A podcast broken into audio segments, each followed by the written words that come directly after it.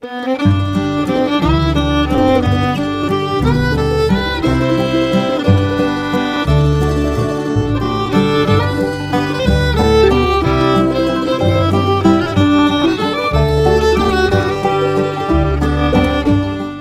of the Tuesday morning to you, Oregon. I'm Finn J.D. John, FJ at OffbeatOregon.com, and this is the Daily Offbeat Oregon podcast.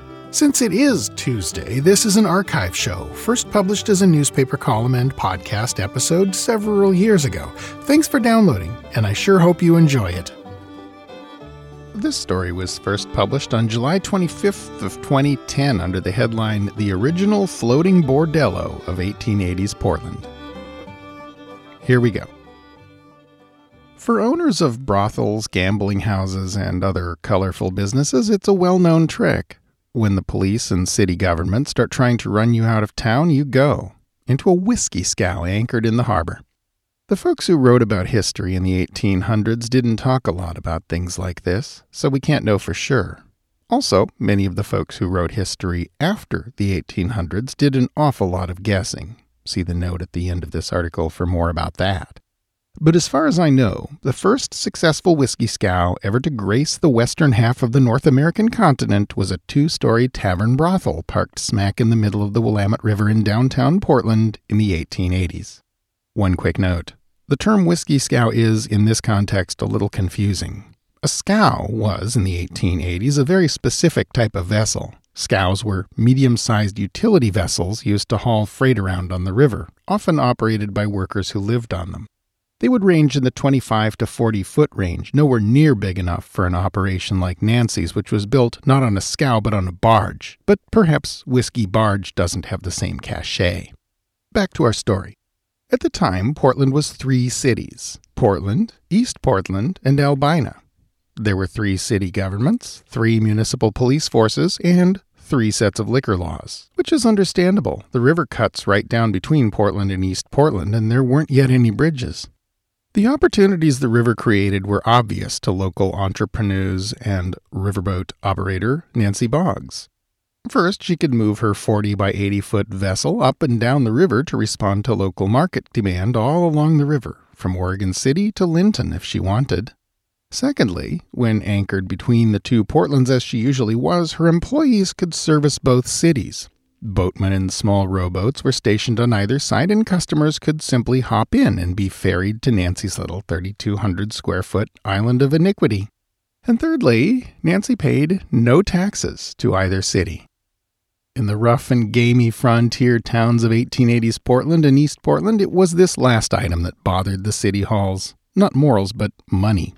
Both towns at the time were fairly friendly to prostitution, Land based brothels were operating highly successfully on both sides of the river. In fact, the city's first police chief was part owner of a saloon that, some historians are convinced, dabbled discreetly in the trade as well. But these brothels paid liquor taxes. Nancy's did not. Several times, police from one side of the river or another tried to raid her boat. Nancy, tipped off by one satisfied customer or another, would simply hoist anchor and tow her bordello close to the shore of the city that was not conducting the raid. The towns were bitter rivals, and their police forces did not cooperate with each other, so this strategy was effective for many years. It's also pretty likely that the cops on both sides of the river were sympathetic to her cause. Finally, in 1882, the two towns made common cause and attacked from both sides at once in what was probably Oregon's first ever coordinated interagency prostitution sting. Nancy, who had apparently anticipated something like this, or perhaps had been tipped off in advance, fought them off with a hose rigged to the boat's heating plant, blasting scalding steam, which, with furious and angry screams that could be heard clearly by watching City Hall VIPs on both sides of the river, she turned on the approaching Flatfoots. The steam, of course, made a tremendous hissing and impressive clouds as it blasted out into the chilly spring air so that it looked like a spectacular battle. Faced with such determined and dangerous looking opposition, of course, the cops conducted a strategic retreat. It's hard to avoid the impression that this battle was intended to look a lot fiercer than it actually was. Mayors and police chiefs might have wanted Nancy shut down, but she clearly had some good friends among the regular beat cops on both sides of the river.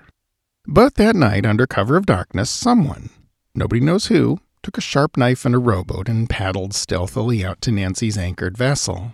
Once there, this unknown person cut Nancy's anchor line and set her bordello drifting down the river, headed for the Pacific Ocean.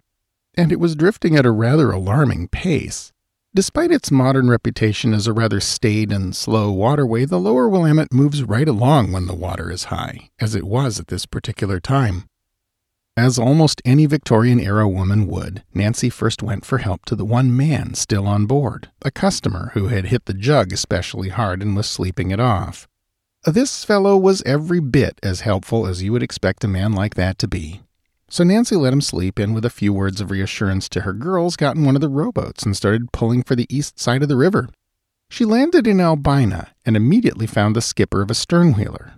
After she explained to him that a barge full of girls and whiskey was in distress and needed help, the captain rousted his crew, fired the boilers, and headed downriver to the rescue.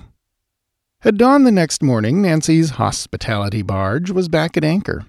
One source says it was right back where it was the night before and a little thumb in the eye to whoever had tried to get rid of it. Several other sources say it ended up anchored a few miles down the river near Linnton. Quite what arrangement Nancy and her girls made with the captain and crew of the sternwheeler to thank them for their gallant midnight rescue is happily lost to posterity. This battle might have been won, but Nancy must have known that the war had just started and would likely not end well for her. Shortly after this incident, she brought her operation ashore in the North End, setting up housekeeping at a new joint on Pine Street near 3rd. Here she paid her liquor taxes and had, as far as I've been able to learn, no further problems. A quick editor's note about this story. The story of Nancy Boggs and her hospitality barge is one that's hard to pin down precisely. Most versions of this story can be tracked back to Edward Spider Johnson, an old waterfront tough guy, bartender at Erickson's Saloon, and former boarding house runner, as told to Stewart Holbrook in the early 1930s for a series Holbrook was writing in the Portland Morning Oregonian. Many serious Portland historians have dismissed the entire story as a hoax, something wholly made up by Johnson to get Holbrook to keep buying him drinks. This is possible, but in my view, highly unlikely.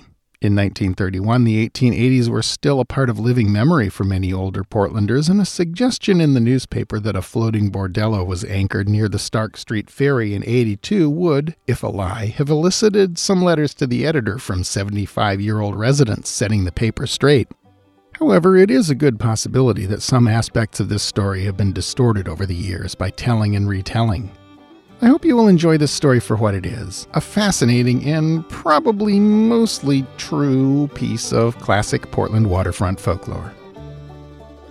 Key sources in this story have included works by Stewart Holbrook, Corey Jimenez, and the Portland Morning Oregonian archives.